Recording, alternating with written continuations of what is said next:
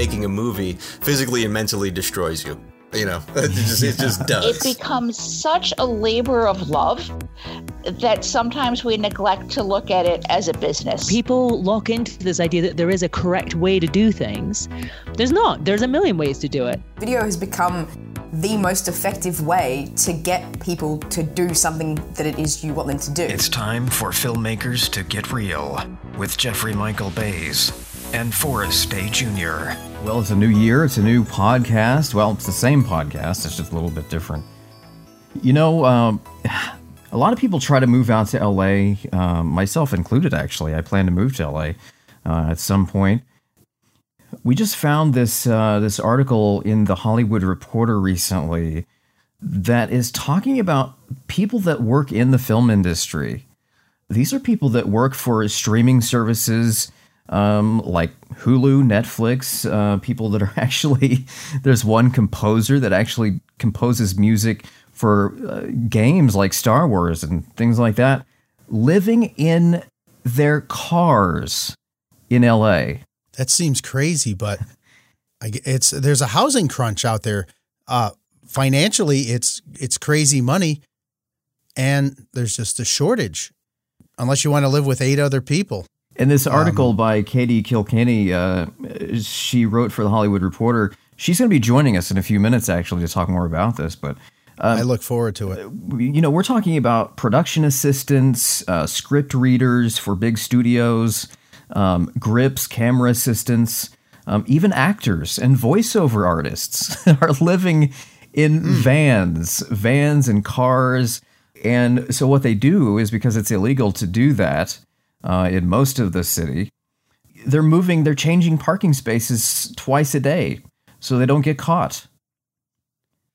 That's got to add extra stress to your life. It's really, you know, I mean, I, am from the East Coast and, and uh, you know, I live in a house and I've never uh, lived a nomadic lifestyle. I, I, I suppose some people enjoy it, but I could never do that. but for some of these people, you know, uh, there's this one guy, Joe, mentioned in this article. He's been doing this for four years. Wow. And he's got solar panels on the top of his van. He's got a bed built into his van. All of these people are showering at the gym. They have gym memberships to shower. And, you know, as it turns out, the gym membership is actually cheaper than uh, rent. So, you know, it works out for right. them. right. And you got, and this is the real life part of moving out to LA uh, that a lot of people don't think about when you're at home, you know, in your house in the East Coast, the, the, the middle of the country, wherever, in another country. You, you think, oh, I'm going to move out to LA and live the dream. But you get out there and right away, you know, within days, you're pelted with huge bills uh, with rent and food and, and of course, parking. Yeah. Oh man, this is this is this is crazy. It was an interesting article. When I read it, I was actually quite shocked. You know, I, I tend to I guess I'm in a little bubble. And when I read this, you know, it's like, wow, you know, they, these are the people they're out there trying. They want to, they really want to make a, a living of this. And I was, um, I went off into other articles. I was surprised at how many actors that are well known that have been homeless. Yeah, you know William you know, Shatner. Carey. William Shatner. Yeah, William Shatner. After he was Kirk on Star Trek, he was living in the '70s in his car for a period of time in LA. Yeah. So this is nothing new. He might have been doing it as a social experiment because he's just a he's a cool guy. He does some crazy stuff. That's true, and a lot of artists a lot of artists are more open to this kind of a thing. But apparently, this is on the rise. Um, and this is yeah. directly because of the economy, because millennials as a generation are not getting, they're, they're, not seeing the same kind of wages as other generations have had in the past. Um, not able to save money for the future. So mm-hmm. let's take a little break here and then we'll just go right to Katie and, and talk to her about this. And uh, But again, we're talking about people living in LA in vans and cars because they don't want to pay rent.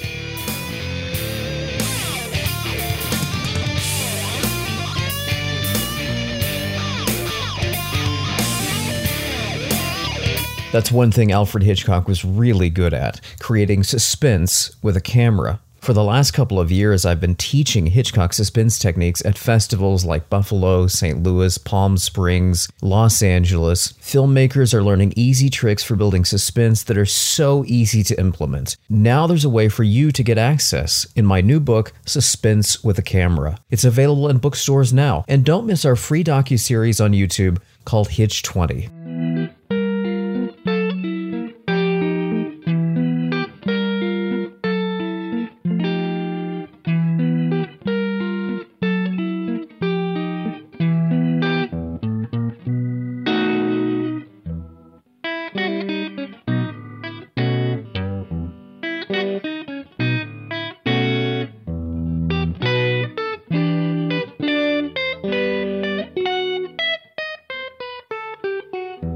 If you'd like to get in touch with us, tweet us at BorgusFilm or email info at Borgus.com. Today we're talking about people in the film industry living in vans in Los Angeles. okay. okay, so Katie Kilkenny uh, wrote this article in The Hollywood Reporter. LA's housing crisis hits Hollywood. And she went out on the street and uh, talked to some of these people living in their vans. Katie is joining us now. She's associate editor at The Hollywood Reporter. Katie, thanks for joining us today. Thank you for having me. So, um, I guess my first question is how did you find this story? Yeah, so how I first got started on this was that I saw a story um, in Curbed about a safe parking lot that was opening in West LA. And now, for those of you who aren't in Los Angeles, Safe Parking Lots is a nonprofit that provides secure lots for people who live in their cars. And I started to look into what they do and saw that they have a bunch of lots all over LA and that they have plans to open some more. And just started to wonder like how many people in the entertainment industry were using these lots. And as I started to sort of ask around with friends, I found that some people knew people already. And as I sort of like dug further into it um, and went on to some of these forums, I saw that there were a bunch of people sort of in those uh, early stages of the industry, so assistants, um, people who mm-hmm. are below the line as well, and people who are in unions who were doing this quite a bit. So there were only a few that were willing to talk to me on the record, but I found a bunch while I was reporting, and more are popping up after the story published and keep on reaching out to me and saying that they're doing it too. So, did you get a sense of how many filmmakers are doing this? Uh, I know your article says that there are 10,000 people in LA living in their vehicles. Mm. But how many um, how many of those would be filmmakers or people living in the entertainment industry? So it's actually as of 2018 uh, over 15,000 who are living in their cars. Um, so that's about 25% wow. of LA's homeless population, which is a pretty large amount. Um, and it's really hard to specify how many are filmmakers, but some sort of uh, figures that I did come up with were that Safe Parking LA told me that of the 45 people they house every night in their lots, three of them are uh, in the entertainment industry usually. So that number varies by night. Some people show up some nights, some don't, but they say about three every night. And then when I talked to the LA uh, Homeless Services Authority, they told me that this is a population that they are well familiar with people who come out here for entertainment and end up living in their vehicles either by choice or not. Um, and then, as I said, like people have reached out to me after that story came out and have said, you know, I do this, my friends do this, nobody really knows how many people do this, but it's a lot of them. And so it's it's hard to put your finger on, but I suspect it's more than we know. Now you say that some people are doing this by choice. Mm-hmm. Um, so are they doing it to save money for the future? Is that the idea? Yeah, everybody's uh, decision process is different. Everybody I spoke with. Um, but the one theme that all of them pointed to was California's housing crisis. So, a figure mm-hmm. that's often cited is that since 2000, the median um, rent cost for people in LA has risen 32%. Um, and in the meantime, you know, wages have stagnated. So that's a, a bigger part of your paycheck going towards your monthly rent. Um, and so everybody mentioned this, but then sort of individual reasons that people brought up were yes, saving for the future. Um, one guy that I talked to talked about ha- wanting to buy a house, so he was living in his car in order to buy a house. Um, another man that I talked to wanted to save money for uh, for his passion, which was uh, downhill skateboarding, and he wanted to save time. And then there are some people who do it um, for the adventure as well. I, a lot of it has to do with saving money, but one girl really didn't like living in LA. She's doing it because she's a reader and she's a writer's room assistant. But she wanted to be able to leave on weekends. And I think for a lot of people, there's that sense that this allows them a more mobile lifestyle. And the Safe Park LA, uh, when I reached out to them, they said there's definitely uh, two different populations. There are the people who are choosing to live in their car to save money Mm-hmm. on rent because there is a housing shortage, and then there are uh, you know people on the edge of homelessness. Yes. Um, so we should differentiate between the two. We're, t- we're talking about the filmmakers or the people who are heading out to LA to uh, make the big dream of being in the movies. Yeah, it's important to differentiate that these were people who were choosing to live in their cars rather than falling into it. Um, and LA Safe Parking does only cater to people who have fallen into uh, car dwelling and who are not choosing it. Um, they were pretty entrepreneurial in spirit. And so that was something that I found was that they were making the best out of a situation that's admittedly really tough. And why? Uh, what what is what does Safe Parking LA do for people? What, like when we say safe parking, what what is safe parking compared to just parking anywhere, like parking at a Walmart or par- parking at a Target store? For sure. So what they do is they operate um, lots that are secret, so nobody knows where they are. When I went to go report in one, they had to tell me the the address through like a very secretive means. Um, and they're secure, so there's a security guard walking around the lot all night to make sure that nobody is bothering the people who are sleeping in their vehicles. Um, and they do other things, like they provide resources in terms of, you know, if people are struggling to find work, they connect them with uh, potential employers. If people are looking to get on food on food stamps, they they connect them to SNAP benefits. Um, and same with like stuff as easy as health insurance. One of the guys who I talked to from there said that he just didn't have the time because he was working so much in order to get out of uh, living in his vehicle. He didn't have the time to like fill out uh, his health insurance forms, and so they they were there to help him with that. Um, so th- they do a lot, and they do even more than they advertise. So, for instance, one of my sources told me that they bring free dinner every Wednesday. Um, and they had never said anything like that to me. They don't have that advertised anywhere. Um, so they're doing a lot for the people that they serve.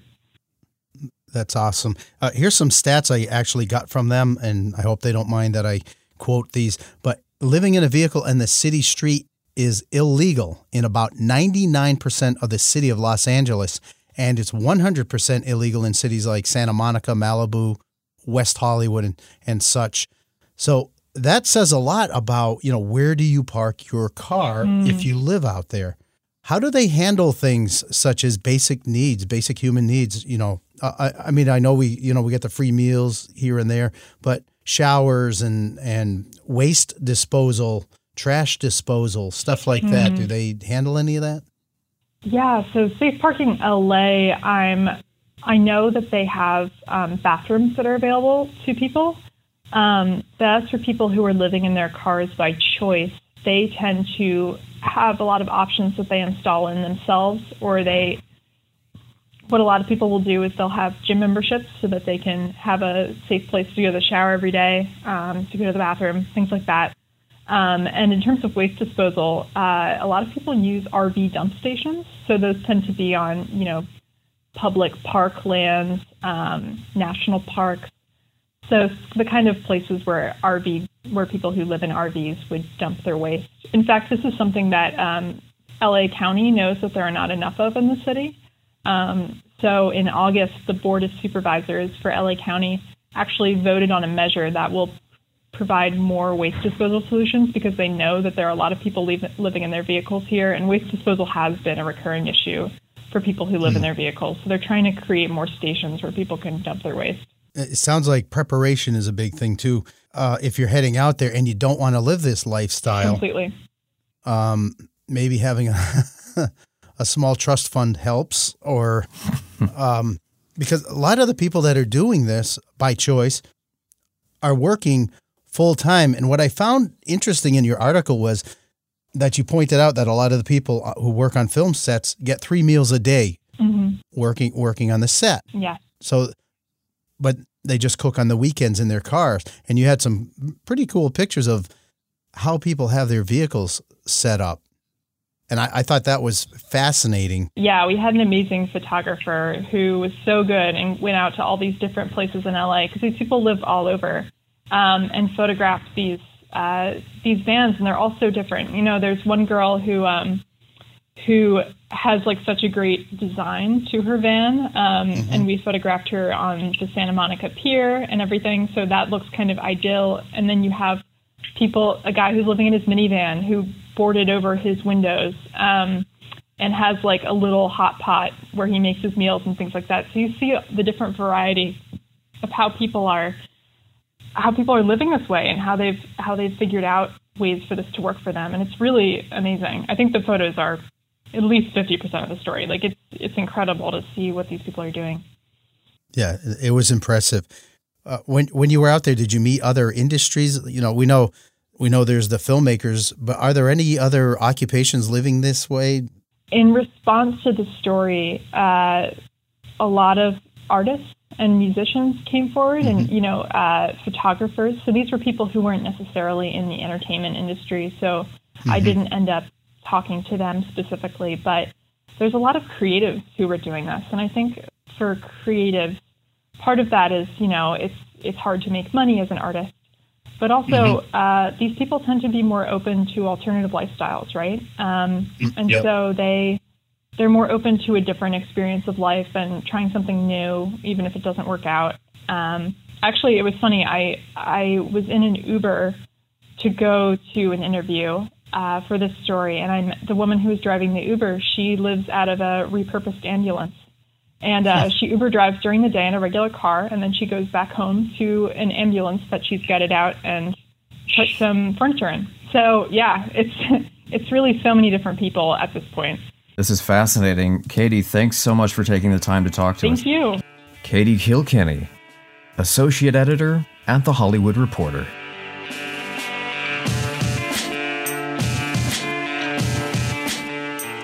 So that's our show for today, the first one of 2019. We thank you for joining us. Be sure to go back and listen to our other episodes. We have 20 uh, or more episodes that we've uh, done in the podcast thus far. Uh, if you'd like to contact us, tell us what we should be talking about, tweet us at Borgus Film or send us an email info at Borgus.com. And we're on iTunes. Be sure to subscribe and leave us a star rating and leave us a comment. We've got a few comments there so far. Uh, we love to hear from you. Get Real Indie Filmmakers is a creation of Forrest Day Jr. He's also the host of Rolling Tape on YouTube. And Jeffrey Michael Bays, that's you, is the author of Between the Scenes What Every Film Director, Writer, and Editor Should Know About Scene Transitions, and his latest book, Suspense with a Camera A Filmmaker's Guide to Hitchcock's Techniques. I'm getting emails now. Maybe that's somebody uh, trying to reach out to us. This is crazy. Get Real Indie Filmmakers is a production of Borgus Networks, 2019.